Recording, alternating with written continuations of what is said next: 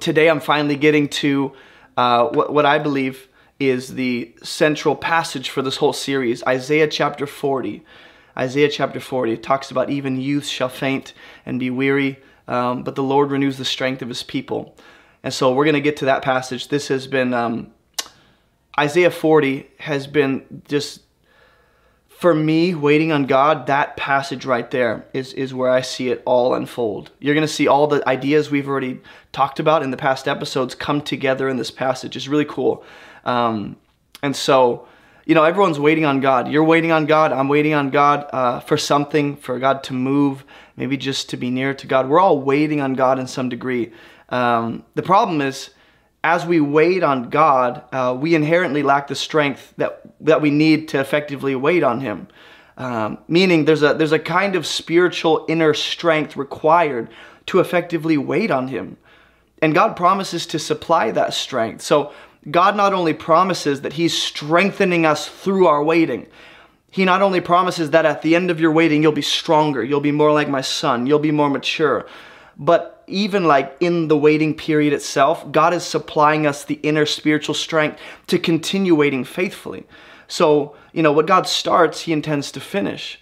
So if God initiated it, He's going to see it through. So the waiting period, as you're waiting on God throughout your life, and there's when there's heightened seasons of waiting, when there's just like these moments and these pockets of waiting on God, all of that is strengthening and developing you um, to be more like His Son, to be more like who you're called to be, to be the truest version of yourself. You're becoming stronger, you're becoming more mature, you're becoming wiser.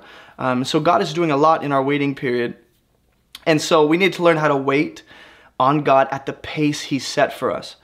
We like to dictate the pace of our life. We like to dictate how fast life is going to move and how fast we're going to go through certain seasons when it's God who sets the pace, the ideal pace for our life. And when you learn to wait at the pace of God, it makes things so much easier. It doesn't mean all difficulty is gone. It means it's just much easier when you surrender to the pace of God. And you say, I, I have an ideal pace for my life. I have a way I want this to look. And I have a, like a speed I'd like to get through this, but I trust your pace. Not only is that pace ideal for character development and transformation, but also for intimacy in my relationship with God and my relationship with people and, and helping me be able to handle what He's bringing me to. God's doing all that in our waiting. When we learn to wait at His pace, is so much better. So go with me to Psalm chapter 37, verse 23 and 24. It's hot in here, so I'm going to turn on the fan. Otherwise, I'm going to die. Like Esau. Super dramatic, right? Give me some stew, Jacob, or I'm gonna die. I can relate to that drama queen. Psalm chapter 37, verse 23 and 24. Hopefully the sound from the fan doesn't come through. It's not really that, that strong. Uh, it says, The steps of a man are established by the Lord when he delights in his way. Uh, I believe another translation says that the steps of a good man are ordered. Um, the steps of a man are established by the Lord when he delights in his way. In other words, what this this goes back to the whole God sets the pace for our life and the pace of our waiting seasons. Sometimes we and this just, you know, flew into my mind. Sometimes we think about past seasons of waiting on God and we when we think, "Whoa, the way that it looked back then and the, the pace that was set for me then and, and how fast God did things then is exactly the way he's going to do things now in this season of my waiting. And I don't think that's true. I think God has a variety of uh, ways that he works in and through our waiting seasons. Um, so there's just God is not, uh, I guess, this one dimensional God that's always going to have us wait the exact same pace, the exact same way. You know, some things stay true, um, but different waiting seasons call for different things, including a different pace meaning I want to, it's funny, my, my son knows what the word pace means. I didn't know that. He's six years old. Good to see you, Brittany, on TikTok. She's here. Um, my son turned six last week and he just decided to learn what the word pace means. I don't know where, I don't know what, what he was watching, but we are talking about something and uh, he was asking for a toy and I said, you want this one? This one's really fast. Like you can, it, this, this, this remote control car goes super fast. He goes, ah, that, that, that car won't go at the pace that I want. I said, I don't think you know what that means. He said, no, I want a car that, that actually goes at walking speed. I want to be able to walk with my remote control car without having to chase it. And I thought, you know what the word pace means. That's awesome.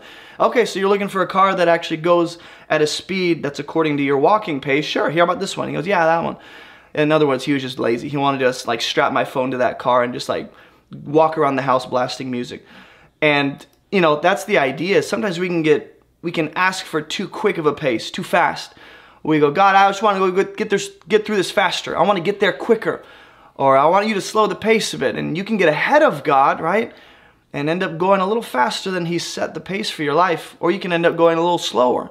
And God's like, can you keep, can you catch up with me? Like, I'm the good shepherd. I'm calling you to, to be a part of what I'm doing, and you need to do a little more than just like, you know, crawl toward me. I need you to walk a little faster. And so the steps of a man are established by the Lord when he delights in his way. This is key.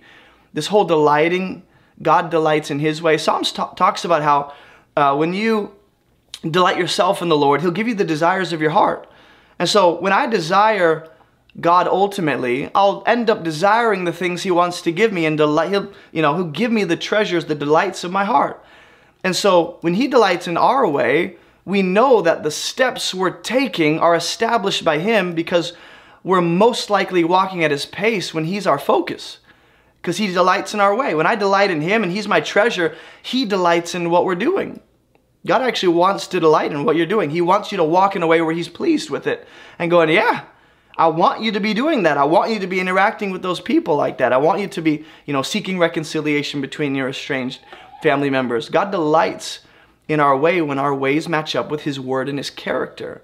And he promises that those steps are established. No, no random person can just claim this promise and be like, every time I do whatever I want, all throughout life, this is always true. God is always establishing my steps. The, the idea is that he's, he's, he's solidifying them. He's concretely establishing your steps. He's bringing surety to your steps. You know, confidence. He's making sure there's ground for you to step out on. And he's, you know, ordering those steps when you're walking according to his way and seeking his face. Even though he falls, he shall not be cast headlong, for the Lord upholds his hand. This is the idea of Judas. I think of Judas when he decided, you know what, I've screwed up too much. I'm, I'm beyond saving, you know. And he ends up, you know, ending his life. He was cast headlong. He fell, and he split open. Pretty violent scene. Uh, the Lord upholds the hand of the people whom's, and this is this is the idea, man. Um, it's the upholding. That, that's what it means when he establishes our steps. Is he's upholding you. I should not expect God to uphold me places he didn't call me. I shouldn't God I shouldn't expect God to uphold me and sustain me in environments and doing things that are contrary to his word and character. I don't know why I have a dry tickle in my throat. Go away in Jesus' name. And so we need to learn how to continually seek the Lord and go, I just want to be where you want me to be, but I also want to be moving at your pace. And I want to be seeking your face in the process because when, when, when this is true of our life, God goes, I will uphold and sustain your steps. And I'll clarify the steps as you make them. And he goes before us as the good shepherd. So, you know, this is where we find ourselves in Isaiah chapter 40 that we, in the waiting period, I wish it wasn't, I wish this wasn't the case but when you're waiting on God, there is difficulty. There's sometimes added difficulty, and it's actually ordained. It's necessary. You know, it's actually to your benefit. And you might call it a burden, like I'm, I'm waiting under a struggle, under difficulty, under something heavy. That's why I titled this sermon, Waiting Under Burdens. Because sometimes the longer you sit under something heavy, right, the harder it is to continue sitting there. the easier it becomes to just crumble under the weight of that burden. And the harder it is to like endure and persevere under that weight. The longer you've been sitting under something, I think about the woman who had the issue of blood for 12 years in Matthew's gospel and Mark's gospel, and I believe in Luke's gospel. I don't remember. But she's been she's tried all the doctors, she's tried all the medications, she's spent all her money trying to get better. And her issue of blood, that's that's how it's you know referred to. Her issue of blood only gets worse. She's sitting under that difficulty, that sickness for 12 years.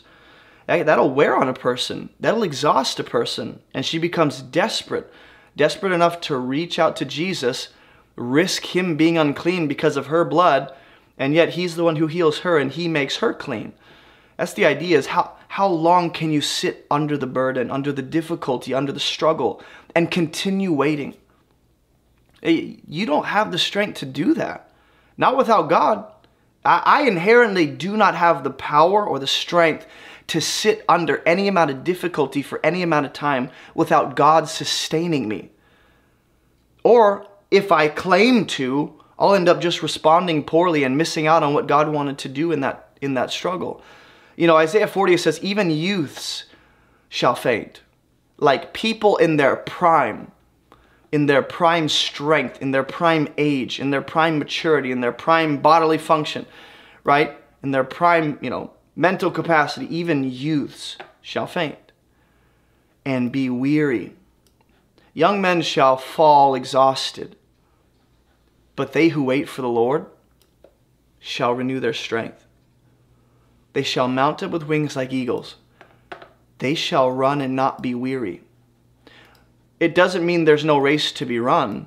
It means the strength you're drawing from God sustains you to continue running so that any amount of length he calls you to, any amount of time he calls you to sit under the burden, he supplies the strength so that you can continue doing that indefinitely because you're tapped into a never ending source.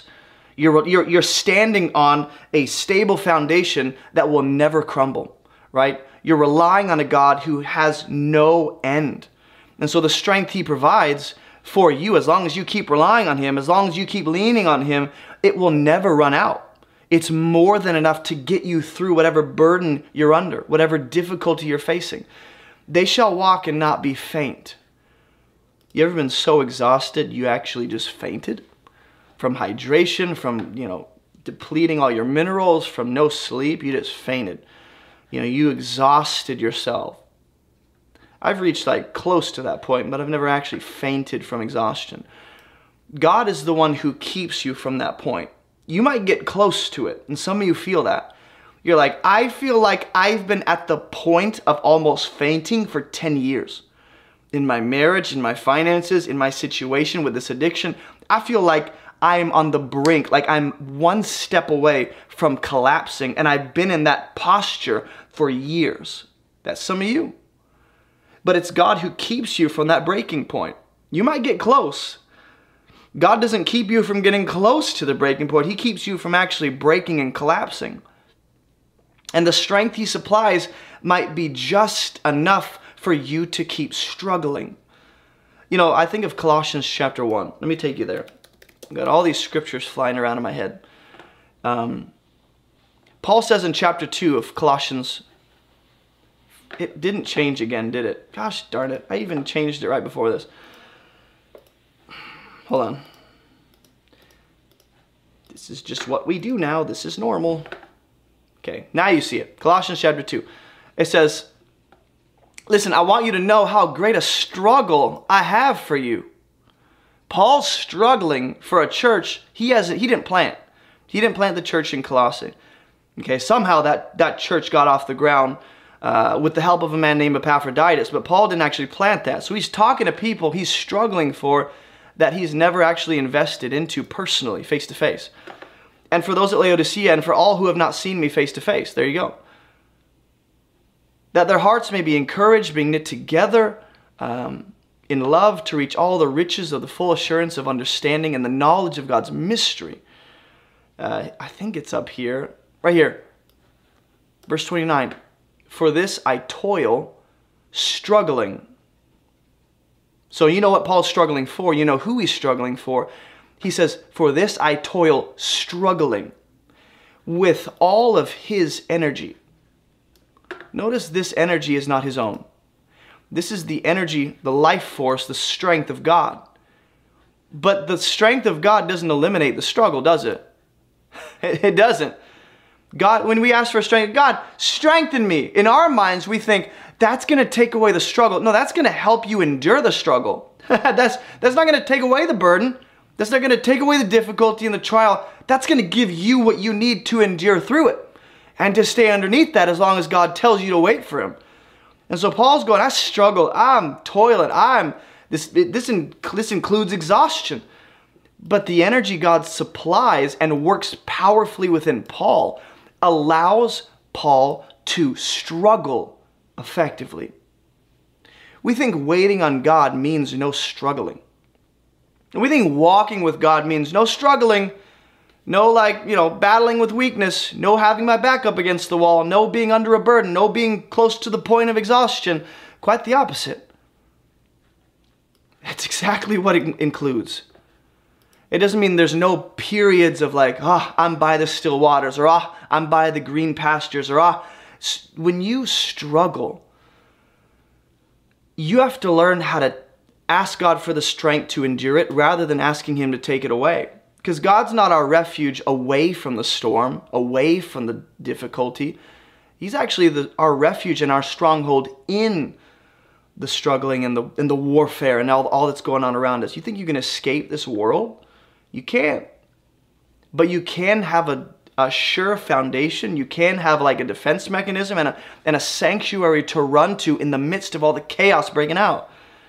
So Paul goes, I struggle, and he supplies me the energy to effectively struggle. That's, if you could boil down waiting, that's, that's what it is. It's I'm leaning on God for the strength I need to continue struggling until He sees me through.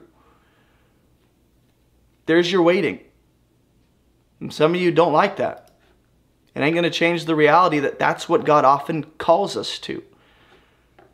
And so there's essentially three uh, things as we wait that I haven't really touched on yet. Okay, there are other things that we need strength for that I've touched on in previous episodes. Go watch those all about waiting. Today, this is episode nine, so we're nine weeks in this thing. There are three things that have come to mind for me that we need strength for as we wait. Number one, God strengthens us, according to Isaiah 40, those who wait on God. And we'll, we'll break down that passage even more, I promise. We're going to end exegeting. For those of you that are like, I love expositional preaching. Okay, fine. We're going to go verse by verse in Isaiah 40. We'll get to that. For now, go to Galatians 6, and the first point is this God strengthens us to wait through the lack of evidence. To wait through lack of evidence. Meaning, while you're waiting on God, you don't always see evidence of His hand at work. You don't always see proof that things are moving forward. You don't always see how God is moving things out of the way for you to walk right through that valley. You don't see evidence of what you're waiting for. You don't see evidence of progress. You don't see evidence of movement. You don't see evidence of, are we going anywhere, Lord? Because I, I sure don't think it. I don't see anything. And Galatians 6 9 flies into that situation to remind you hey, let's not grow weary of doing good. Some of us have grown very tired, weary, exhausted of doing the good we know to do and it just doesn't look like it's working, at least according to our definition of what works. When we go, success looks like this, all of us picture success a little differently. And so when we look at the Word of God and He says, do this, what we're doing is we're looking for an idea of success that may or might not be true to the Scriptures. So don't grow weary of doing good. Just because you're doing good doesn't mean you're not going to get weary. It's the weariness that drives you to the throne of grace to see God in a way you've never known Him and to go deeper in your faith with Him that, uh, into places you've never been and to know Him in a way that rocks your faith for the better and that follows you for the rest of your life and it's to your benefit that you see that weariness starting to grow and that exhaustion. It points you to Him as you're doing good. Again, we think doing good means no weariness. No, the weariness is what causes you to look to Him to supply you the strength to keep doing the good you know to do. Some of you know exactly what God's called you to do. You just don't have the willpower anymore. You've lack, you lack the motivation. You've lost interest. You've grown exhausted. Because He keeps calling you to do things that seem to make life a little more difficult, right? And it seems to add a little more burden rather than taking away the key thing you're asking Him to remove it seems to be adding in these other dimensions. And what you don't see is the grand picture, the, the beautiful mosaic of your life, you don't see it from beginning to end. He does. He actually declares the end from the beginning to let you know what's going to happen, not just at the end of our lives, not in a Calvinistic way, but at the end of human history. He's already won. And so we're not doing good hoping God might, right? We're doing good knowing that He will. But there are things that we're not sure if He's going to do. Like I know generally, we talked about this last week, know the general will of God to navigate those unclear areas of your life where it's not so clear and you're not really sure if He's going to provide the way you think. And you're not really sure if it's going to happen as fast as you want. And you're not really sure if you should stay in that job. In those specific, you know, personal situations, in those personal situations, you got to understand it's the, the general will of God, what we know to be true, what is unstoppably true, and what can't be reversed, that helps us navigate what we're not sure of in our personal life. Okay, so don't grow weary. People get exhausted of doing good. I'm telling you, you'll, you'll never regret doing the right thing. When, it, when God calls you to do something, you're not going to look back and go, man, I wish I didn't do what God told me to do, and I wish I wasn't faithful. I wish I didn't benefit other people's lives.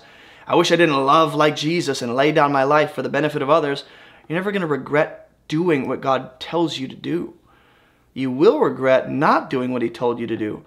And sometimes weariness, that discouragement starts to sink in. Where it's like, listen, buddy, I've been a pastor for 63 years. Before you even were a thought. And I've been doing good. You know, I, I can hear the I can hear the seasoned saints coming out and chirping in. I've been doing more good than you could do in three lifetimes. Okay, but you've grown weary and you've stopped. That doesn't negate the good you've done. I'm just saying there's more and press in for that. Don't give up when there's so much more for you. Don't, don't get exhausted. Jesus does invite us.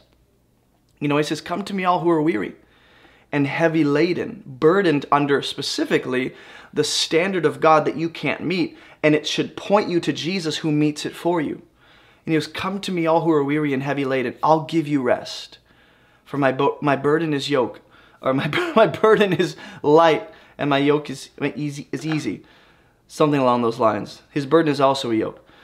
The point is, he calls you under his wings. He calls you to come and find refuge and security and confidence in what he's done. God knows you and I, as imperfect people, we can't be perfect it's it's logically impossible. It's like in all reality, someone that is imperfect cannot be imperfect or yield perfect results. And so what God calls us to is to lean on Jesus, to trust in him, to believe in his life, death and resurrection, which actually sets us free from sin. You know, sin is um, uh, we don't always think of it like this, but this is this is where the gospel comes in. When Jesus invites people, it's a gospel invitation. It's good news. It's not just, hey, life is hard, I can make it easier. That's not what it is. It's, hey, one day you're going to stand before the living God and you're going to stand under a yoke and a burden that you can't lift. It's called the perfect standard of God. It's called the law. You can't meet it. So Jesus comes to lift that for us and live perfectly since none of us ever could. And sin is inherited, it's passed down. It's an incurable, deep disease that humanity has. We're plagued with it. And God doesn't leave us without a solution or a cure.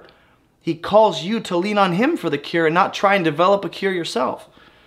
And so sin is this it's inherited, it's passed down. You can't avoid it. It's a part of human nature passed down from our Father. The very first person who sinned, Adam, has passed it down all the way down to humanity sin can only beget sin. And so we're in this perpetual cycle without Christ of a disease called sin. And the core of it is trusting self more than God and not caring what God says, not caring what He thinks, not caring or even considering what He has to say. That's what sin is. That's the core of it. It's believing I know better than God, my feelings are more reliable than God, my intuitions are always right. Let me ask you this Are your thoughts and intuitions always 100% correct? Are they always reliable? If the answer is no, then you're relying on something that is bound to fail you. You're navigating life by something very unreliable as opposed to the Word of God, which is 100% verifiably true. You can spend a lifetime unearthing all the evidence in our world for that, and you can do that. But the point is, God is calling you to rely on something that does not change. It's timeless truth. With every culture and every human era, all throughout human history, the Word of God remains true. You can't, you know, disprove what is objectively, absolutely true all the time. And so your thoughts and feelings aren't that. Imperfect people can't attain, cannot obtain perfection. And so Jesus says, Come to me. And some of you are doing good from a place of trying to do what only Christ can do. You're doing good thinking it saves you. You're doing good thinking it keeps you saved. You're doing good because you're afraid of God and you're not sure if you're going to heaven. You're afraid of going to hell, so you do a lot of good, and it's not from a place of security. You can only do good continually when you're secure and confident that God is your Father. You know, it's only gonna, for those of you that aren't even sure where you stand with God, and you're not sure if your soul is His, you're not sure if you're a child of God, your, your obedience and your good works will only go so far. Eventually, you're gonna reach the end of yourself, and you're gonna have to deal with the fact that you're not even sure if Christ is sufficient to save you. You're not even sure if he, you're His. And so being able to do good and fighting through weariness starts with knowing that I'm His, knowing that He's lifted the burden for me, that He met the law in my place, that He took sin and human evil upon Himself and He paid it in full. That on the cross, sin, human evil was nailed to the cross. He paid for it completely. He died our death, the punishment we deserve, He took that and he resurrected to life three days later after being in the grave, verifiably, medically declared dead. Romans were professional murderers. They were very good at killing. That gospel message, the life, the death, the resurrection of Jesus, and the ascension of Christ, that's the only thing we can stand on to continue doing good. If you're standing on something else, and I'm just to do good for God, why? To try and meet his, to be good enough? To gain his love and approval? That's not to last long. I, like, I can only do good because I know I'm his, and I know his love for me is of his grace, and he's accepted me and approved of me because of his grace, and it's all because of his son. That breeds confidence to keep pressing through weariness. It's knowing him and what he's done for me. In due season, we will reap if we don't give up. There's more for you to experience. There's more for, for, for you to have. There's more rewards God is waiting to give. And it comes with every opportunity you choose to do good. There's rewards in heaven. There's even rewards temporarily here in this life that are actually like the, the result of us being faithful to Him. And He goes, you know what? Let me bless you with this. Solomon didn't ask for riches right? Solomon didn't ask for power, influence. Uh, he asked for wisdom. And God goes, Man, you really asked for that. It was crazy. You know, I'm going to give you what you didn't ask for. So when we are doing good, there's so much you don't even know to ask for that God is intending to give you. And there's so much you have asked for that you're waiting for that you think, my obedience to God doesn't connect to any of the things I'm waiting for. And God's going, You don't have to see it. But trust me, as you keep doing good, there are things that you're making way for and plowing ahead, and God is making the way for you to get to what you're waiting for as you just follow the Good Shepherd. Follow Him. Keep doing what He said. Don't give up. In due season, this is a promise. We're not banking our, our obedience and our and our love for God on a, on a maybe. Like, I'm already His. I'm already safe. I'm already eternally secure. I'm already forgiven and righteous. We are all that in Christ if you're a child of God through faith. And so we know that in due season we will reap what He has promised. So don't stop doing good. And that's not like, hey, if you don't do enough good, you're going to hell. That's not the point. it flies in the face of what I just said. We do good because we know we're His. We don't do good to become His or to stay His or to stay saved, right?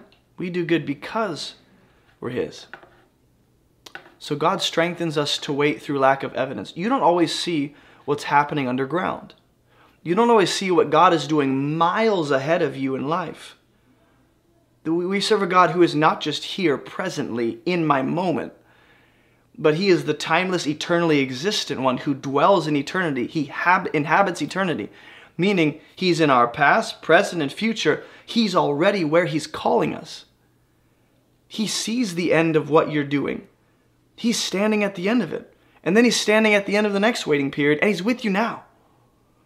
So the good shepherd isn't going, hey, let's keep walking. I think there's something around this bush. I'm not sure. The good shepherd's going, hey, let's move forward. But he's also on the other side saying, hey, come on, I've paved the way for you. I know how this all works out. I've made all the preparations. I put everything in place. I've made sure all the people's lives are ready and set for you to walk into this. I've made provision for this. Just keep walking. Just keep doing good.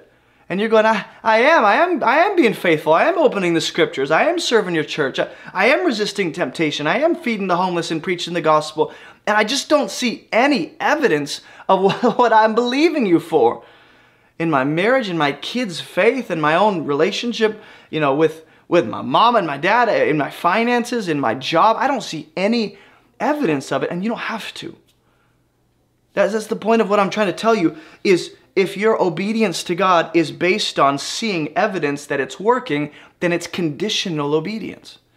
If God tells you to do something now and He says, I'm not going to tell you how it's going to work out, would you still do it?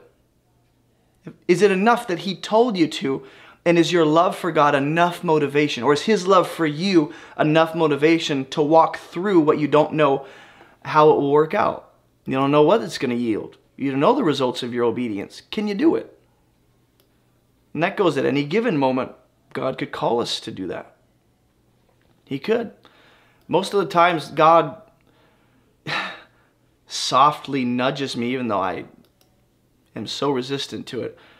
He'll nudge me to like minister to someone. It's like, it's not even on my radar, man. I'm not even thinking about that. I'm just here to get eggs because I've forgot we didn't have eggs this morning and the kids are already hangry and punching their mama and I got to get home to make it, you know. They don't actually punch their mama. I wouldn't let that happen. But the point is they're going they're going bananas, right? They're ripping trees down. I need eggs. So I'm, I'm just here to get eggs. Lord, I don't have time to minister to someone. He goes, and, I, and in those moments, I'm like, I don't know how this will work out though. That's what's scary.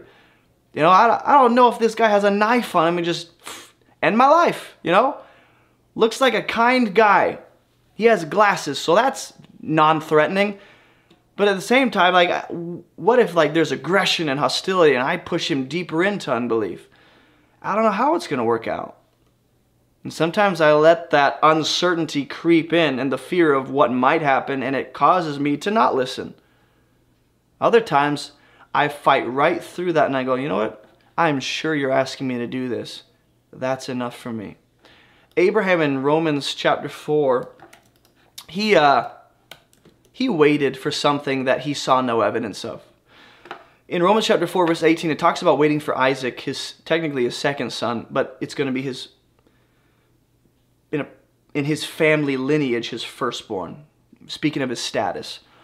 So he's waiting for Isaac. God, this is, I believe, in between having Ishmael and waiting for Isaac, he gets this word that Sarah's going to have the son and in hope, he believed. What did he believe? He believed that God calls things into existence that don't exist. He has a word that Sarah's barren, dusty womb uh, is going to give birth to a son. He believed God, even against hope. Meaning, against all worldly reasons to believe that, he still believed. When he looked around at his life, saw a barren, dusty womb, saw his own 90 year old self approaching 100, when he looked around and saw no evidence, and he's going, Life is giving me no reason to believe you, God, he still believed that he should become the father of many nations. As he had been told, so shall your offspring be. He did not weaken in faith. And I believe this refers to when God specifically said, Sarah will have a child. This comes after Ishmael. When he considered his own body, which was as good as dead, he was about a 100 years old. So he's pushing a 100. This is after Ishmael. When he considered the barrenness of Sarah's womb, I'm, make, I'm not making it up. She had a dusty womb. No unbelief made him waver concerning the promise of God. But he grew strong in his faith, gave glory to God, fully convinced God was able to do what he had promised. Now I know what you're thinking. Yeah, but I don't have like a promise from God like that. God didn't just kind of rend the heavens, come down and be like, hey, you're going to have this. I'm banking on a maybe. I'm banking on a, is this me? Is this bad pizza or is this God telling me to believe for this? I don't know if he's going to come through. I get that. I get that sometimes what we're waiting on is not an explicit promise in God's word from his mouth, but it's an impression in our heart. It's a convict, it's this, it's this sense that has been, you know, confirmed through other people coming around and, and the scriptures I've been reading and my own prayer life and what I've been, you know, learning. It's all coming together and I'm going, Lord, I'm trying to navigate if this is you or not. Here's what you can do. Know that God is able to do it, even though you're not sure if he promised or if it's just you making it up, right? When there's no lack, when there is lack of evidence and there's no signs that God is moving anything forward, just believe he can and keep doing good. That's about what you can do. Hebrews chapter 6 verse 15 talks about how Abraham waited, right? Thus Abraham having patiently waited obtained the promise. Well, how did he wait? He waded through all the adversity and all the all the things he saw in his life that screamed, "You're not going to have a kid. Look how old you are. Look how old you are, grandpa. Look at your your wife's barren womb." Out of all life was screaming, God won't, He can't, you won't. He said, I still believe what God said. Uh, you know, when the nation of Israel was called to walk around the walls of Jericho, you know, do you remember how many days? Let me know in the chat. How many days did Israel technically walk around the walls of Jericho? How many full days? Do you remember? How many full days? It was seven. Bro, put yourself in that situation. Here's another example of waiting without evidence. God tells Joshua, hey, walk around the walls seven days. On the seventh day, something's going to happen. For the first six days, nothing. No crumblings. We don't see any walls cracking. We don't see any of the the, the, the Canaanites, you know, falling off the towers. And, and Joshua's like, I guess God's with us. People are just falling. You don't see any of that. You don't see a sign in the sky like, it's working. Just six days. Imagine this. You wake up, you're a part of the Israelite army, or you're a part of the priesthood, and you're walking around the walls of an enemy nation that God said, I'm going to give you this. You walk around one time, Joshua says, shh, don't say a thing and then you go home and you sleep. You're like, okay, weird. The second day, same thing. Walk around the walls again.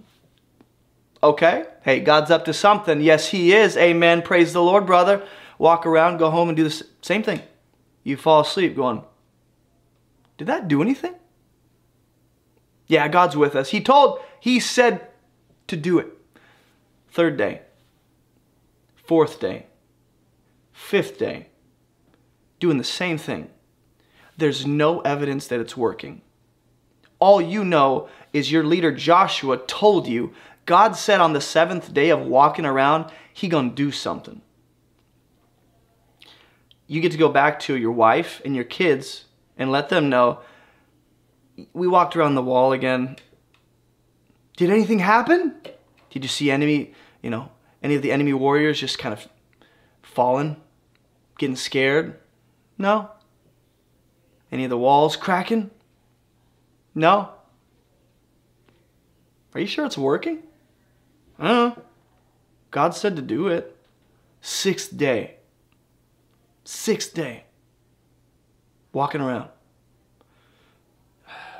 I know you said seven days, Joshua, but there's like at least could you ask God to like show us something that this is actually profiting and it's gonna amount to something? Seventh day, Joshua goes, All right, boys, raise the roof. They turn up the speaker volume and they blast their voices and the trumpets and they go Ham, right? They're having the Israelite rave, and the walls come down. Whoa. Did God show any evidence of progress along the way? He did not. He did not. He said, Wait on me. Keep doing what I told you to do. It doesn't seem to be working. Like, at least give me something to keep me encouraged right? That's how some of you feel. You're like, I, I have been raising these kids. I have been faithful to my husband. I have been showing up to work nine to five for four years straight, and we're still in debt. I have been waiting on you to give me a job, and the debt's only piling up, and I've been applying everywhere I can, and no one's answering. I've been trying to get with any Christian woman who will take me at this point. I, I, my age range is now 40. I'll take anyone to just accept me. I want to be with someone. And you're bringing me no one, Lord. And he's going, keep showing up. Keep seeking my face. And you're going, I don't see any evidence of progress. The, the story of Jericho and the walls coming down on the seventh day, that tells you all you need to know about the God that we serve. Is that we serve a God of the suddenly. Sometimes what's happening underground, what's happening ahead of us that we can't see, takes way longer than what we want and we're quick to evaluate whether or not there's evidence and progress and results. And if there's not, we'll dip. And we'll give up on doing what God told us to do. Uh, maybe I wasn't supposed to be here. And God's going, No, you know deep down you're supposed to be here. You just don't think it's working. So you're about to give up. I'm telling you to be here. And God's reaffirming that with, with his with his word and with your prayer time and as you fast there's that there's that heavy conviction and, and, and comfort that yeah this is where i need to be but everything inside of you is saying nothing's working. And God's going, if you would just wait, suddenly everything can change. All the investment you've made over the past years, months, decades, and all the, the stuff God is doing underneath the surface you don't see can break forth out of the ground in, in a matter of seconds, and you'll see it all. And it's like, whoa, You've been growing a giant redwood underground and it just shot up at, yeah. You just didn't see it because the ground was in the way. Look how big it is. You're like, whoa. All that happened because I kept doing what you said and God's going, yeah, I told you. So God strengthens us to wait, even when there's no evidence that our waiting is working, at least according to the way we define working and what we're believing for. Even when we're like, ah, nothing, man. God's going, shh. Shh. He won't say shut up because he's a gentleman. Shh. Just keep waiting. And we, we, we have already spent eight weeks talking about what it means to wait. The second thing is this God strengthens us to wait through the temptation to shortcut the process not only do we does he strengthen us to wait through lack of evidence where I'm like, I don't see anything happening. And you're telling me to do the same thing? Come on. The second thing is God strengthens us to wait through the temptation to shortcut. Because guess what? Your flesh, the world, the enemy will present you what you think is a shortcut around the process. And I'm telling you, to go faster than God's pace of grace or to go faster than the pace He's set for your life is to interrupt what He really wants to do in you. He wants to do a lot more than just give you what you're waiting for. He wants to do a lot more in you, in your family, in your unbelieving spouse, in your kids, in your neighbors, a lot more. I just had a conversation with my wife last night, the same thing. And I'm trying to encourage her, man. Like we're we are waiting. We're, we're in a place where we are waiting for her mom to sell her house in California. We, we've been believing for our own house for years. For years. I have a six year old. We've been believing for this since before he was born. And we've seen no evidence. Every time we think something's about to happen and we're like, this is our time, it just flops. And ends up being a. It's, it's disappointing, man. It's when you get the, the Chinese counterfeit product, the, the, the cheap version of the, the the Dollar Tree version of what you've been waiting for, and you get it, it comes in the mail, you open it, and you're like, this is not what it looked like in the pictures. This is completely different. This is green.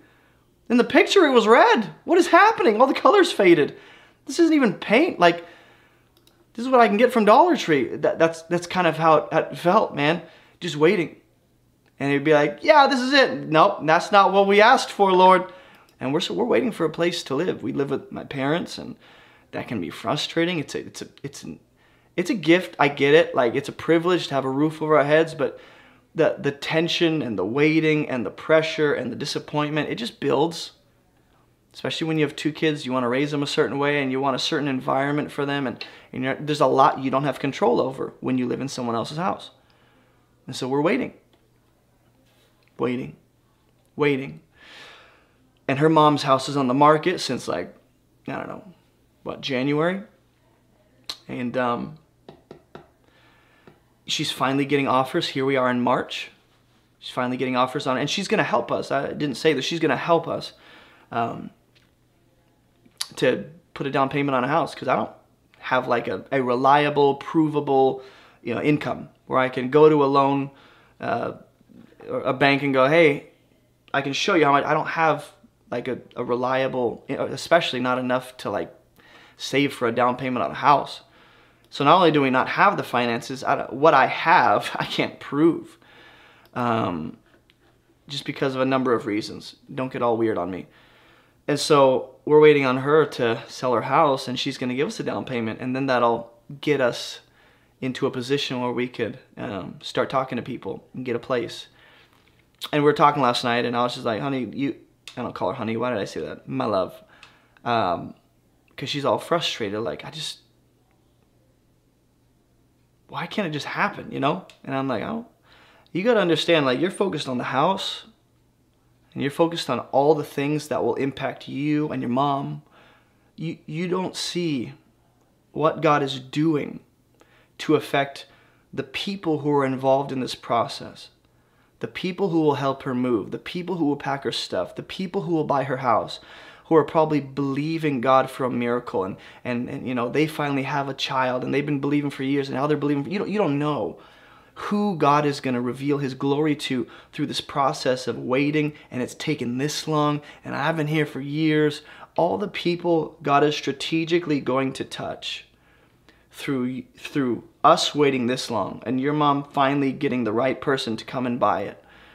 It it is so much better than just getting a house and moving on if there's more people that can hear about the gospel if there's more ways that the kingdom can be advanced through me waiting and struggling and fighting and it's taking longer i will choose that over shortcutting the process and this is what David's tempted to do in 1 Samuel 24. Remember, David's anointed to be king in 1 Samuel 18. Well, in verse chapter 24, he's on the run. You can imagine David's probably going, hold on, God, like you anointed me to be king. Was that like a joke? Was that a joke? Like, because I'm I'm running away from the current king of Israel who's trying to kill me. And it's been a number of years since I was anointed to be the king. And so there's a gap between David's anointing and his actual coronation when he ascends the throne, right? And so in 1 Samuel 24, David is running from the current king of Israel. He's hiding in caves, probably hungry at times, frustrated, confused, away from his home, possibly his family, around a bunch of knuckleheads that barely put their pants on. That's like his life right now. And now we have Saul returning from following the Philistines and he ends up being in the same cave as David is. And Saul doesn't know it. So Saul ends up hearing that David is in the wilderness of En Gedi. So Saul, he's just laser focused on killing this kid. Saul took 3,000 men out of Israel and went to find David in front of the Wild Goats Rocks. If you guys are wanting to, you know, establish a restaurant, there's your name. He came to the sheepfolds by the way, where there was a cave, not like by the way, but like by the way, where there was a cave and Saul went in to relieve himself. Now this is funny because in the in the Hebrew it literally means to tend to his needs. That could be a number of things. Fill in the blank. But he went in to relieve himself. I used to think this was Saul just like taking a dump in the in the cave. When I listened to this in church as a kid, I'd be like, ah, Saul's pooping. I don't think that's what's happening because David and his men were sitting in the innermost parts of the cave. Imagine, they're just like, oh my gosh, it's Saul. Look at our luck. The men of David go, Look, this is the day of which the Lord said to you, I will give your enemy into your hand.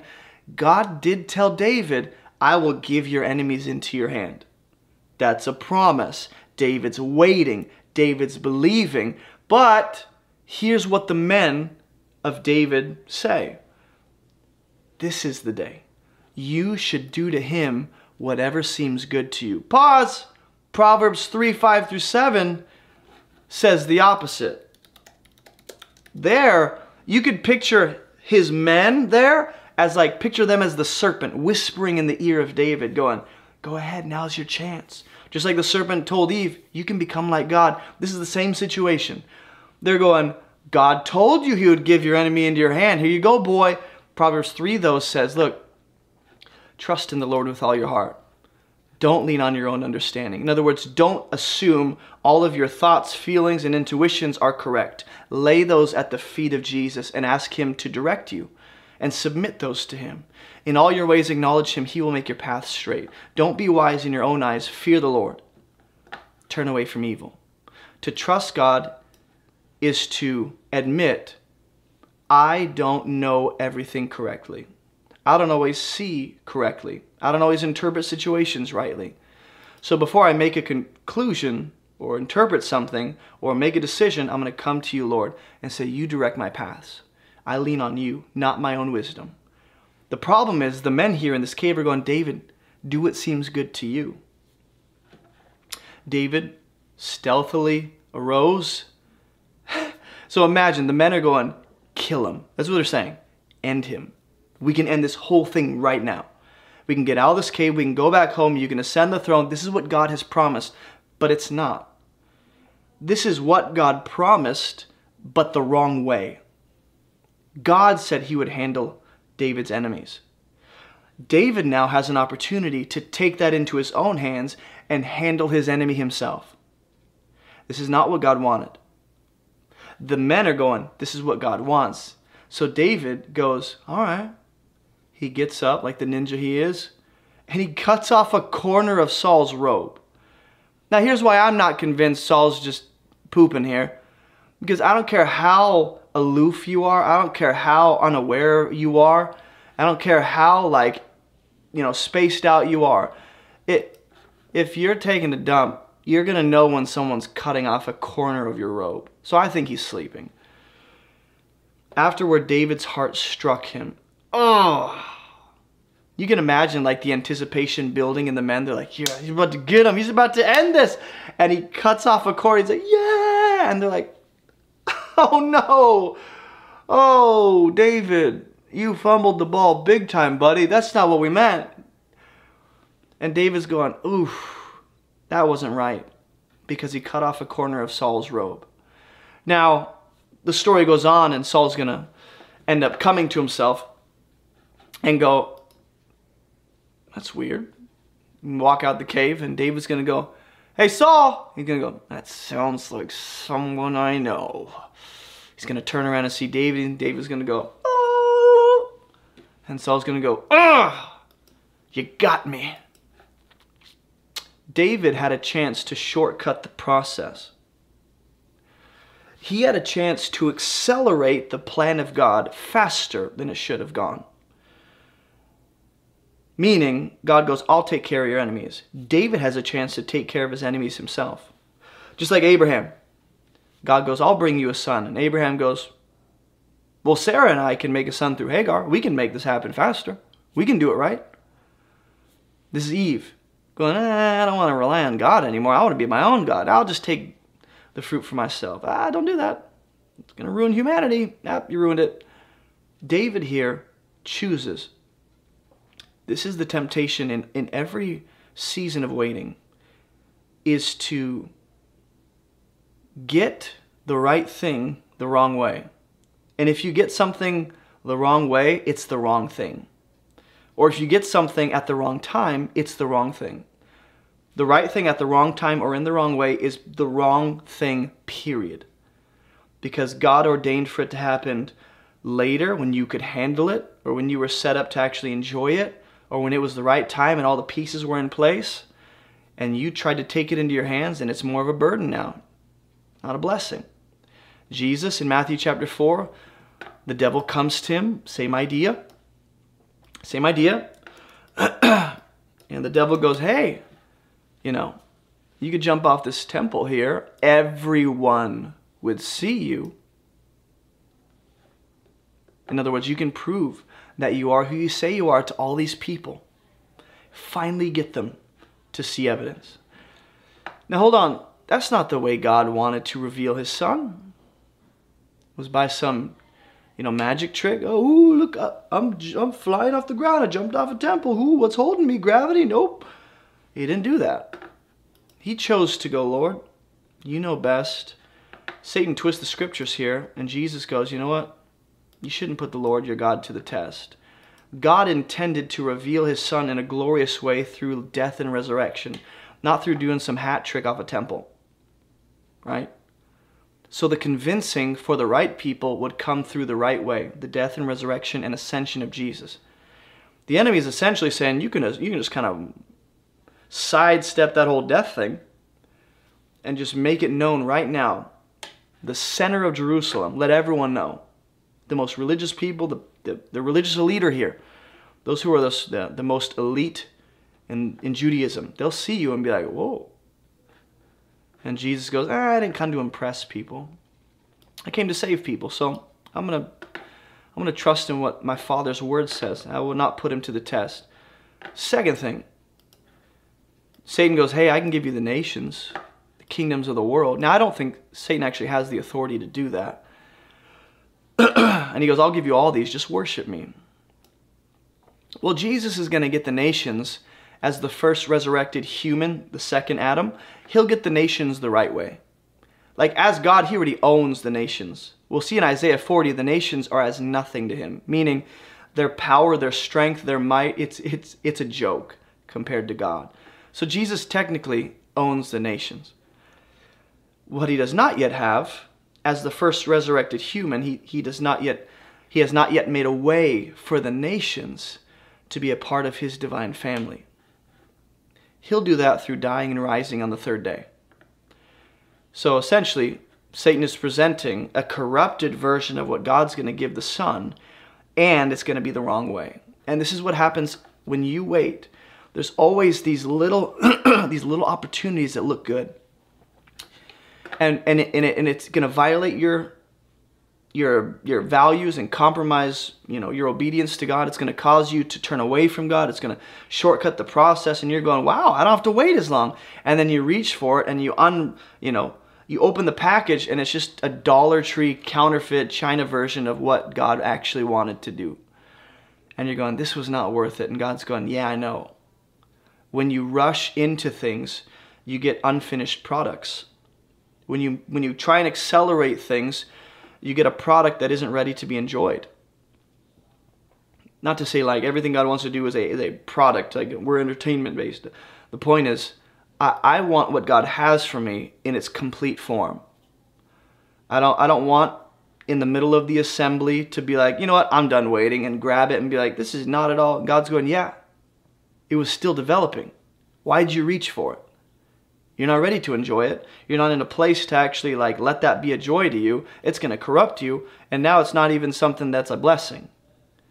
So I'm telling you, whether it's relationships or finances or just you, you walking with Jesus or getting to your calling in life, the good shepherd will not call you to violate or walk out of step with the pace he set for you. There's a pace. And it's best that you walk according, and there's strength I need to be able to wait. Imagine what imagine whatever you're waiting for right now. Spouse, financial stability, uh, for your house to sell so you can end up moving out of whatever place you're like, this place is a hellhole. whatever you're believing for, imagine all of that stuff you're waiting for, someone presents you and they go, you can, like all this right now can be yours just like go against God's word and compromise your values. You can shortcut the whole waiting process. You can have it now. You can have it now. Having that would not be a blessing. you might think, oh, I don't know, like, I could have it now. I, I promise, if God is not the one offering it to you, it's not sustainable. If, if it's not coming from the hand of God, it's not enjoyable. If people are making something happen, and you're scheming and strategizing and tireless nights and it's my labor and I'm picking myself up by the bootstraps and I'm grinding, if it's all you, then it's not really going to be um, something worth waiting for. Because what's worth waiting for is what only God can give. And so, I, whatever it is, that temptation can be strong, man. When you're waiting and you're like, I don't know, that looks really good. Like, I could have that now. Oh, and I can just avoid college and the four years of that misery. Oh, man. Mmm. I can get paid under the table and not have to report to the taxes, and they get, you know, get they get off easy too, and I get that that internship without having to go through the two-year trade school. Ah, looks real good. I could have a spouse right now who doesn't believe in God, but hey, I won't be alone. I'll minister to them. I'll evangelize. I'll make them saved. You're going to play missionary instead of wait for someone that God actually has for you? The last thing is this God strengthens us, not just to wait through lack of evidence, not just to wait through the temptation to shortcut, but also He strengthens us to wait through our weakness. We're going to end in Isaiah 40 now. Now, our main text is this They who wait for the Lord shall renew their strength. But the whole chapter is beautiful. Now, if you've been watching this whole series, by now, you should be able to recognize the ideas that are about to be brought out in chapter 40. Isaiah 40 captures most of the ideas we've already talked about in the last eight episodes. You know, waiting in surrender, waiting in truth, uh, waiting with patience, waiting for God, all these different ideas. You're going to see it in Isaiah 40. And I'm, I'm gonna, I'll, I'll be sure to stop and list it out clearly for you, but I want you to see this. God strengthens us through our weakness. We often see weakness as, as something to like run away from. And up, oh, weakness, don't want anything to do with that. Whereas scripture actually says, no, lean into that and recognize that that's a place where God wants to supply strength. Let that be one more reason to rely on Him. Isaiah 40 it says, the, the, the, the context is Israel has essentially gone, wow. At least not from Isaiah's vantage point writing this, but the prophecy he's giving God intends to restore Israel. But right now, the, the context is that they're in exile. They've been kicked out of the land. They're being their sins are being punished for 70 years, right? And so they're out in Babylon, they're out in Assyria, they're away from their homeland, away from the temple of God. It's been decimated. And they're wondering, is God done with us? Man, thought we were the chosen nation. And Isaiah gets this prophecy from the Lord. And God says, Comfort, comfort my people. The context of all this is comfort. Don't miss it. It's not judgment, it's not condemnation, it's not penalty, it's not rebuke. We've reached the point in Isaiah's prophecy where, on the timeline of Israel's nation, Israel as a nation, we've reached the comfort that comes after all the judgment and all the punishment and all the exile. So God says, Comfort my people. Speak tenderly to Jerusalem and cry to her that her warfare is ended. This is, well, her iniquity is pardoned. She's received from the Lord's hand double for all her sins. Why does God remove Israel from the land? Well, number one, the land needs an opportunity to rest. Number two, um, Israel's punishment for their iniquity and idolatry and continual rebellion and unbelief and killing the prophets all of that, the punishment is that they are exiled from the presence of God. Sound familiar? And so now we get to verse 3. So, verse 1 and 2 Israel's sin has been dealt with. Praise God. This is why I said the gospel message that we stand on, the foundation of our life, of our soul, of our eternity, of our everything. The gospel knowing we're forgiven, knowing we're secure, knowing our sin is atoned for, knowing that we have a sacrifice and a Savior who can't be stopped, all of that allows us to wait faithfully. Because those things don't change. I'm always forgiven. I'm always righteous. I'm always a child of God. I always have a Savior and an advocate. And all that beautiful truth allows me to wait. Verse 3 A voice cries in the wilderness, John the Baptist, Prepare the way of the Lord. Make straight in the desert a highway for our God. This is this is Isaiah or God through Isaiah, right? And eventually John the Baptist saying, "Hey, prepare to see the glory of God. And we already talked about this in previous episodes that when we wait on God, we're making preparation and we're positioning ourselves to actually receive uh, a fuller measure of His love or receive a greater revelation of who He is or, or to receive clearer vision of His glory. While we're waiting, we're, we're, we're moving things out of the way and making preparation so that we're ready to see Him at the end of our waiting, in our waiting. And so John the Baptist is going out saying, hey, we'll see this in Matthew's gospel. Messiah's coming. Get ready. And their preparation will look like repentance, changing their minds, jumping in the Jordan River to it, you know, proclaim loyalty to the coming king. Every valley shall be lifted up.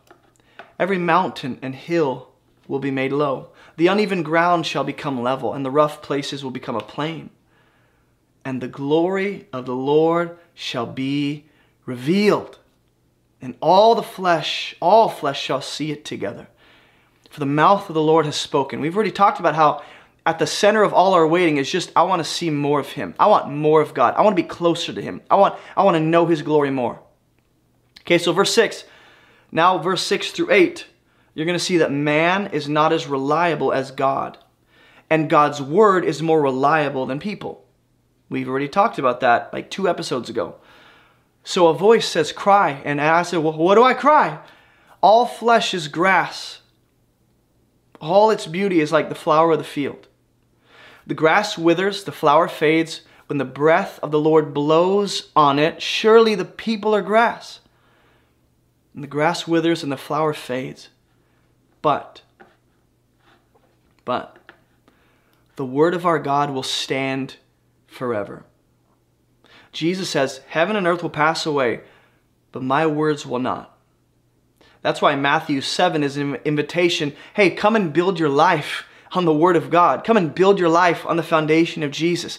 Come and build your life on a tested, true, certain foundation that won't crumble, won't change, won't adjust. There's no chance it'll fail. Come build your life on the Word of God. It's sure, it's true, it stands the test of time. It doesn't it doesn't ever prove to be wrong or false. The Word of God is true, it stands forever. People fade, culture fades, philosophy fades. You know, everything that we see in this world, Jesus says will fade. But what the Word of God produces, and those who stand on the Word of God, and the Word of God itself, more reliable than people. So don't run to people Build your life on God's Word. And if He calls you to people and if He brings people, use the help that He's providing through that. Verse 9 says, Go on up to a high mountain. Now you're going to see that God shepherds His people. We saw that, I think, two episodes ago as well. That I can be content because He's my shepherd and He's leading my life. Going up to a high mountain. O Zion, herald of good news. He calls Jerusalem a herald of good news. Think of the angels that come to the shepherds right? The night of Jesus' birth. And the angels come as heralds of good news saying, He's here, He's here, go find Him. Later, and they're gone. That's the idea. Jerusalem is a herald of good news. Lift up your voice with strength, and O Jerusalem, herald of good news, lift it up. Fear not. Say to the cities of Judah, Behold, your God. Behold, the Lord comes with might and his arm rules for him. I believe this refers to Jesus. Just my little speculation. Behold, his reward is with him, his recompense before him. he will tend his flock like a shepherd.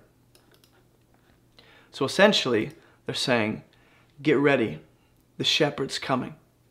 The good shepherd is coming to surround his flock and defend them from all the enemies and just deal with the lions and the bears and all the enemies that come against the flock. He's going to deal with it all. He will gather the lambs in his arms, he will carry them in his bosom, and gently lead those that are with young. He's leading, he's carrying, and he's gathering. That's the good shepherd we serve.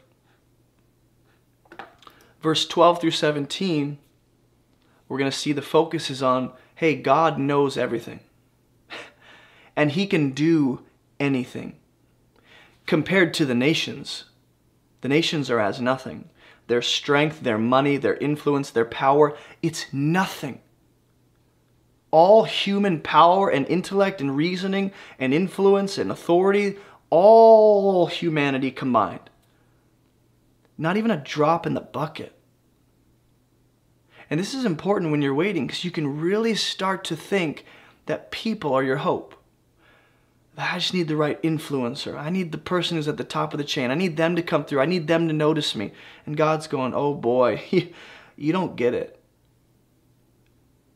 Look at verse 12. Who has measured the waters in the hollow of his hand? You take the sum total of all the earth's waters and God's going, you know, to anthropomorphize God. The hollow of his hand is how he measures that. It's just to magnify his greatness. Who has marked off the heavens with a span?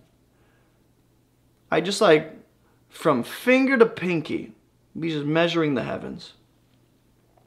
Who has enclosed the dust of the earth in a measure? All the dust the earth has to contain. It's like he has a little jar for it. Who has weighed the mountains in scales and the hills in a balance? Who has measured, I think this is a poor translation, directed the Spirit of the Lord? What man shows him his counsel? The answer for all of this? No one. Now we forget this. When someone with influence or someone with money or someone with the right connections comes to us, someone with the right in and the right power and the, the right job opportunity, and they're presenting us an opportunity to shortcut God's process and to compromise our values and to ditch God. And we're going, hmm, look at what they have. And God's going, can, can they count the dust of the earth? Can they hold the oceans in their hand? Can they mark off the heavens with, the, with just the span of their hand? Can they measure the hills and the mountains in just a little balance? Can they direct the Spirit of God? No. So why would you go and lean on them? Why would you go and trust in them as ultimate? Doesn't mean you can't trust anyone. It just means why would you look to people ultimately and go, I just need the right people. I just need enough people. You know, God's going to do things through people in your life. I'm not saying be a lone wolf and isolate yourself, but I am saying stop being so obsessed with people being your hope and people being the answer to your problems. Whom did God consult? Who made him understand? No one. Who taught him the path of justice? No one. Who taught him knowledge? No one. Who showed him the way of understanding? Uh, no one. The nations, I didn't make this up, are a drop from a bucket. Yeesh! well, there's some pretty powerful nations out there with some pretty strong technology that can blow up the earth in a matter of seconds. And God's going, yeah, compared to what I can do, it's a drop in the bucket. A drop from a bucket. They're accounted as the dust on scales. In other words, they amount to nothing. Behold, he takes up the coastlands like fine dust. Lebanon wouldn't suffice for fuel, nor are its beasts enough for a burnt offering. All the nations are as nothing. So when you go, I just need people, I need the right opportunity. I need them to, all the people on the planet combined with all they have to offer. I got this power, I got this money, I got the influence, I got this technology, I got, I got this mind, I got this philosophy, all of it combined. God's going, yep, not impressive. Not impressive in the least bit. Before him, they're as nothing. They're accounted by him as less than nothing. Now let's, if God is this, the author of smack talk, you don't want to play Madden with God. You don't want to play Madden 08 or Madden 2019 with God. You don't want to play any game with God because he will smack talk you into the dust. I mean, that that is some savage language. He's, he's roasting the enemy nations to a crisp. Uh, it's one thing to be like, yeah, they're as nothing. It's another thing for God to go, they're less than nothing. Think of nothing and you're like, I guess I could mentally kind of imagine nothing, but I'm not, not really there. And God's going, yeah, less than that. You know, that's that's where my my brain stops. It's just emptiness. Dude, God's a savage. They're less than nothing. And we're taught by culture and we're trained by the enemy to think the opposite. We bring God down to the level of the nations and beneath them. When you're waiting on God, He has the power to suddenly, instantly, in a moment, change everything. Okay? Don't be playing anything with God, especially Call of Duty. Isaiah 40, 18, it says, To whom then will you liken God? Now, what you're about to see is God is not just another option. We already saw this uh, in previous episodes that when you're waiting on God, what you're saying is God is not just another option for me. He's not just a backup plan. He's not just one among many gods. He's my only hope, okay? So, what you're about to see in verse 18 through 20 is that God is not just another option among idols, there's no backup gods. What likeness can you compare God with? An idol. Okay, well, an idol, a craftsman casts it. A goldsmith overlays it with gold and casts for it silver chains. In other words, you trust in idols, you trust in false gods. Yeah, those were concepts those were material things made at the hands of people. In other words, they're the product of people, whereas people are the product of God. God creates man, and man can only create garbage apart from God. He who is too impoverished for an offering chooses wood that will not rot. He seeks out a skillful craftsman to set up an idol that won't move. I just need someone to help me make an idol. No idols. God's my everything. Verse 21 through 26 you're going to see that God can do what no man and no nation can do for me. No amount of people's efforts can save my soul. No amount of people can declare me righteous in the sight of God. No amount of people can atone for my sin. So God comes down and He does what no one else can. It's the same in every other sphere of your life. As you wait on Him, you go, only He, only He can do what I'm believing for. Verse 21, it says, Do you not know? Like, do you not hear? Has it not been told to you from the beginning? Have you not understand, understood from the foundations of the earth? It is he who sits above the circle of the earth.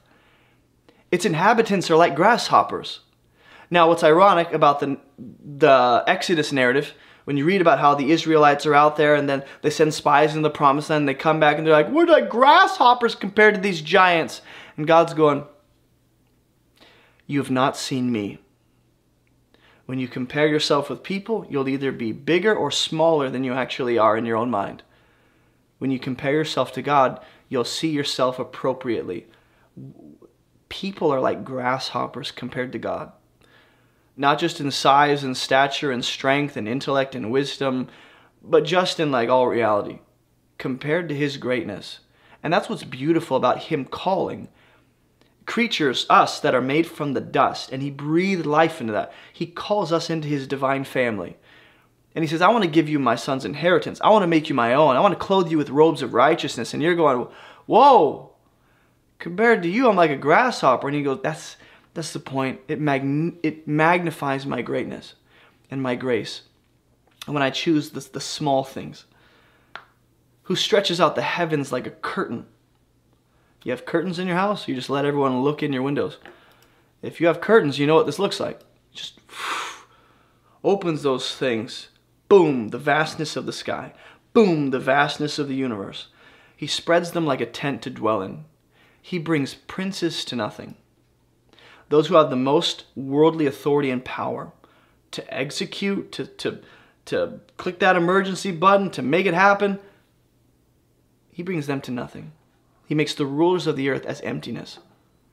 Scarcely are they planted, scarcely are they sown, scarcely has their stem taken root in the earth. When he blows on them, they wither. And the tempest carries them off like stubble. This is how strong and how powerful and how capable our God is. And I know you're going, I know this, I know this, I know this, but I'm waiting to see this power. Well, just know that what you're waiting to see is still less than what he could actually do. We have an idea of how strong God is, how capable, how wise he is. That's still less than who he actually is, man. To whom will you compare me? God says that I should be like him, says the Holy One. Lift up your eyes on high and see. Who created these?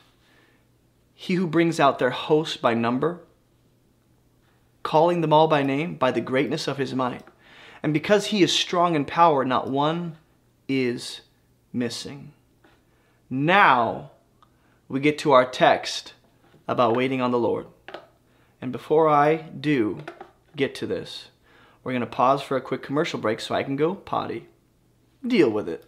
If you've not already done this, go to abovereproachministry.com. We have a bunch of free resources that are made available to anyone around the world, completely free and accessible to anyone who wants to learn how to read the Bible. We have free online Bible study courses that will teach you how to read the Bible. We have free study devotionals that walk you through specific patterns and keywords in the book of Ephesians. We have free Bible study worksheets. We have Bible study workshops. We have all this free content because of generous supporters like you guys.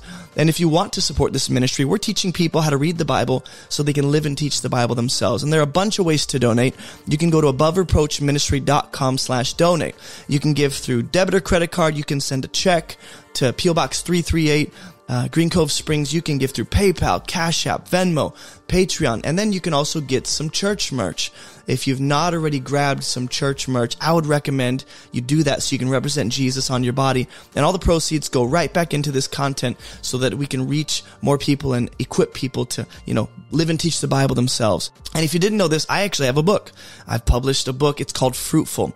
And the point of this book is to be a resource to the church to teach people um, the essential keys for the most abundant Christian life this side of heaven. And so in this book, what I do is I, I outline the gospel absolutely clearly so you can actually know what the foundational truth is. And then from there, we discover what our purpose is, what our process is, and what our position is now in Christ. So if you are a new believer, or if you're a believer that really wants to understand what I believe are the essential key truths that a lot of people don't understand in the church, I would grab a copy. And if you haven't already joined our online church, get in that online church. We have a lot of cool stuff happening, events every single day, pretty much. Uh, we're in there praying and fellowshipping and gathering and growing together as a community. And the last thing is this. If you haven't already checked out our podcast, uh, we have podcasts on Spotify, Apple Podcast, and everywhere else where you can get a podcast and pretty much all the content on YouTube, the live streams, what we do is we um, make that into podcast format so you guys can just listen on the go. So go check that out if you have not already. And let's get back to the video. Hear that commercial break. All right, Isaiah chapter 40. Let's land this plane. Isaiah 40, verse 27. In light of all that, we got Israel and he goes, Why do you say this, Israel, Jacob? Why do you speak this? And this is what Israel says My, my way is hidden from the Lord, my right is disregarded by my God. Israel is essentially saying, Does God even notice us? Does, does God even care? Does, does He know about our distress and our suffering and our struggling? You know, Israel, they expected God to do something that he wasn't doing. Protection, salvation, and they're in exile. What's going on? Well, they expected God to give them what isn't found outside of his will. So they can't expect the protection from God while living outside of his will. But they did. This sounds like Psalm chapter 69, verse 3. The psalmist says, I am weary with my crying out. My throat is parched. My eyes grow dim with waiting for my God. With waiting. That's how some of you feel. You're growing tired, exhausted, just kind of done waiting. So you've kind of given up on that idea and you're moving on to something else. Well, God probably won't do that or he can't, so I'm just going to believe for something else or I'll just I'll I'll occupy my time with something else or I'll dedicate myself to something else and you can get tired waiting on the Lord. But here's how God answers, okay? I would encourage you guys not to expect the strength of God while living outside of his will for your life. And this doesn't mean God is not gracious to intervene at times and interrupt those seasons of like us wandering. But the point is, when I like feel entitled and demand all the blessings of God while I'm like living in sin and doing everything contrary to God, why would I expect God to give me what is found through His Word? When you build your life on the, on the Word of God, 2 Peter makes it clear that the blessings of God come through a growing knowledge and application of His truth. There's more joy by knowing His Word and standing on it. There's more hope, there's more comfort, there's more strength found by doing what He says is good. But when I do what God says is bad and wrong, why would I expect protection and strength to keep doing the wrong? God's a good father and will actually allow us to sap ourselves of all strength that we have and exhaust ourselves and deplete ourselves so that we realize and we come out of the funk of how did I get here? It's because I wandered from the Lord. Verse 28 Have you not known? Have you not heard? The Lord is the everlasting God. He's the creator of the ends of the earth. Guess what God does not do? This is very important. You see the contrast between the enemy nations and people who grow tired and weary and exhausted versus God who does not. He has infinite strength, infinite energy, infinite power. He never runs dry. He's an infinite source. He says, The Lord is the everlasting. He doesn't grow faint or weary. His understanding is unsearchable. You can't fully know the depths of God's understanding. It is, uh, it, it'll break your brain just thinking about it. He does not grow faint or weary. And that's important to know because Israel had not been living with God as their source. They were living outside of God's will. They were living in disobedience and rebellion and idolatry and sexual immorality and unbelief. And that cut them off from the strength and the power God supplies. So God has enough to be our source. He does. The problem is we live life leaning on other things and drawing from other sources. When God's going, I can give you endless strength, endless energy, endless power to do what I've called you to. And so, what you need to understand is you and I, throughout our lives, but especially in our waiting, we are only as stable as our foundation, or we're only as strong as our source. What is the source that you look to? What is the hope? Where do you put your hope and your trust in? What do you lean on? What do you run to? What do you stand on? This is all essentially the same question in different ways. What is your source? Your source of hope and strength and comfort and joy and peace. What is your hope? What is your foundation? What is your source? And if it's not God, then it's an unreliable and not just an unreliable source, but a source that will dry up. Just like Israel has, has reached their end. But think about it. They have reached the end of themselves. They're in, they're in exile, and because of that, all their strength has been sapped, their hope has been just crushed, and now they're real they're coming out of their, their delusion. It's like they're coming out of their zombified funk where they're like, why were we not walking in the ways of the Lord? Let's get back to that. And that's what the waiting period often does. Sometimes the waiting period can be a consequence for your decisions. Other times it's actually, you know, because of your faithfulness. But regardless of the reason, the waiting period should draw us to Him. And so, verse 29 it says, He gives power to the faint, and to him who has no might, He increases strength. He increases strength. Being weak is not the same as admitting weakness. We are all, without God, we are all weak. Whether you admit that or not is a different thing. And then there's another layer, which is once you admit that weakness, that's good. But what do you do with that weakness? Who do you run to for strength? How do you try and compensate for that weakness? How do you try and gather strength to make up for that weakness? Is it yourself? Is it people? Is it money? Is it your influence? Is it your hobby? Is it your gift? Is it your mindless video game for hours and hours? What is it that you uh, run to for us for that that extra kick to keep going? That strength. This verse tells us that us and Israel, um, that what God makes available to those who acknowledge their weakness and to those who acknowledge their inability and depend on God, this is what God gives. He gives power to those who are faint. 2 Corinthians 12 is a great scripture to go to when it comes to this idea.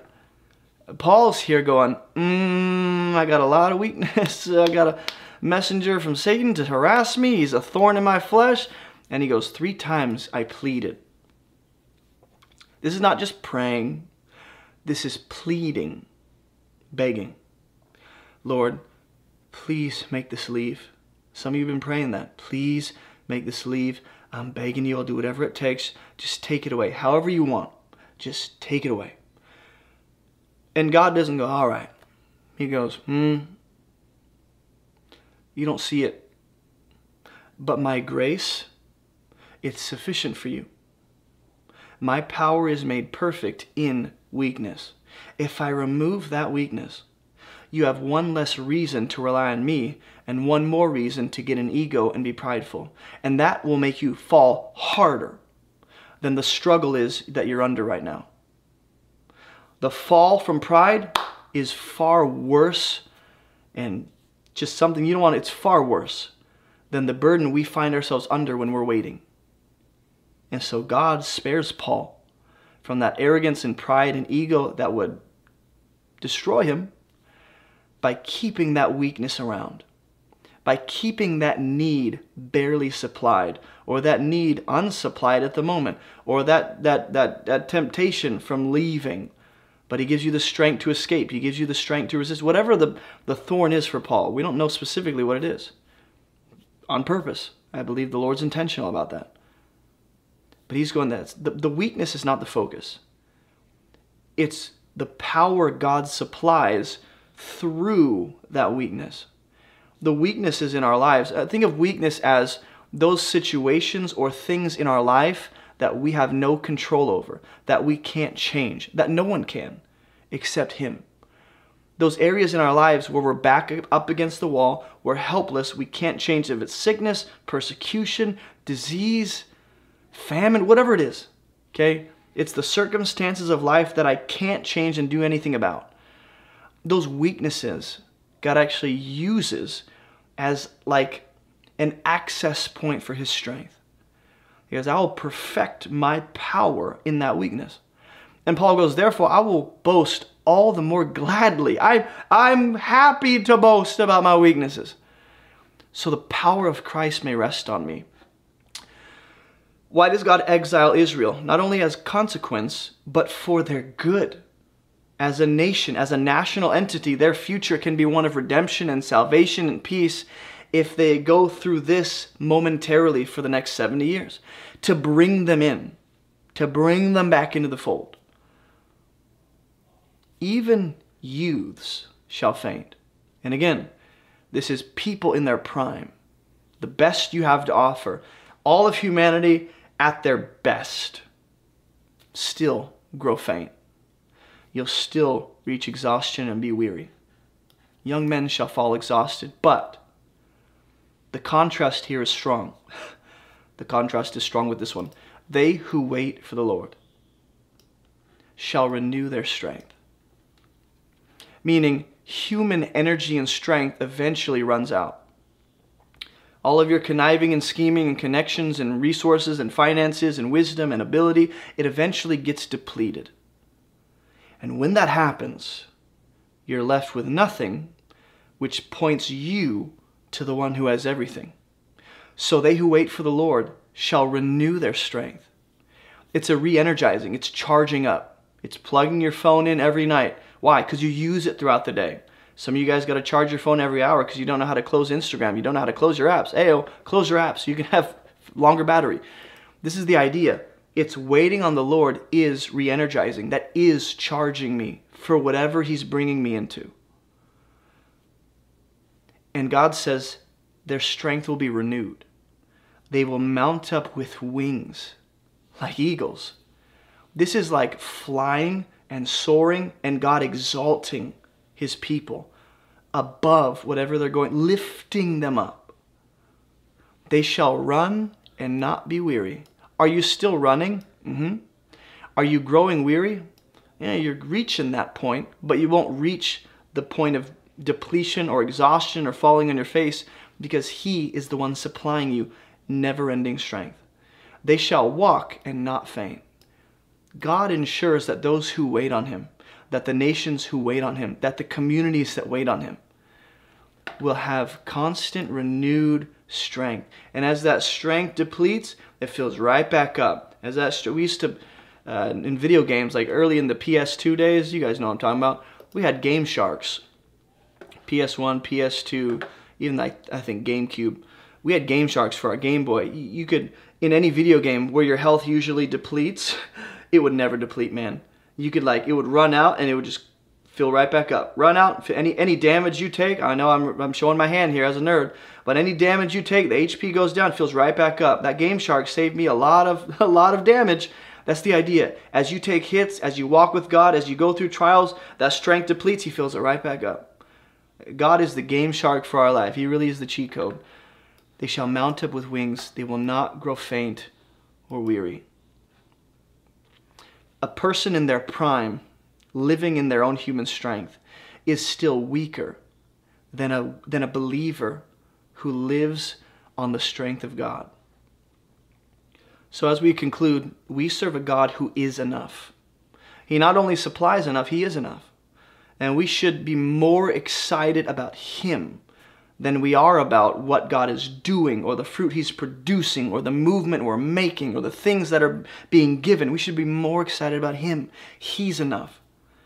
We serve a God of the unexpected, where sometimes we're waiting for something and then what He actually does looks completely different. Like at the core, it still maintains a bit of what we thought.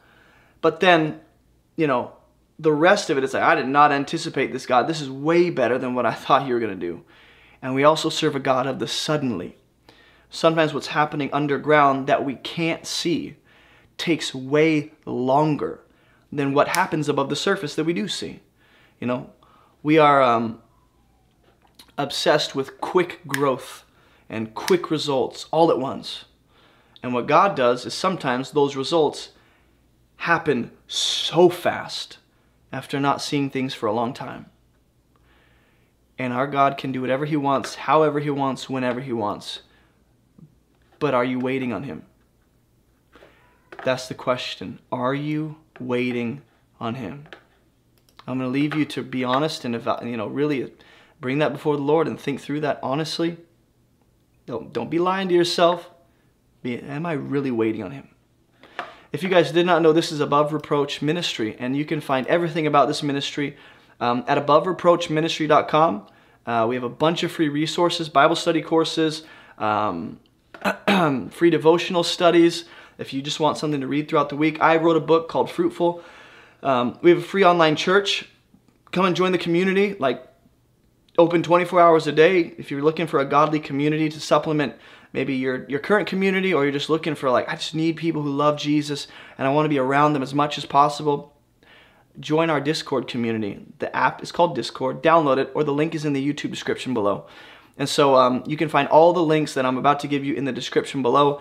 Uh, my book, Fruitful, my first book, um, our podcast. So all of these videos we put on podcast, Spotify, Apple Podcast. We have a second podcast called ARC, Above Reproach Church Podcast, um, where essentially we do follow-up conversations that are more specifically applied to the local church and you as someone who is a part of the local church and how to function as a member of the local and global church.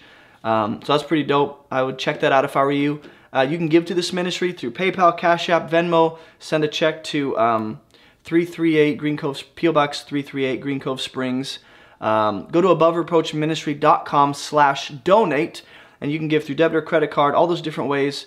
Check, Patreon, buy some merch, all of that is there. Um, I think that's it. I said it all. You can also watch the last eight episodes of this series all about waiting on the Lord. And I hope this blessed you. I really do.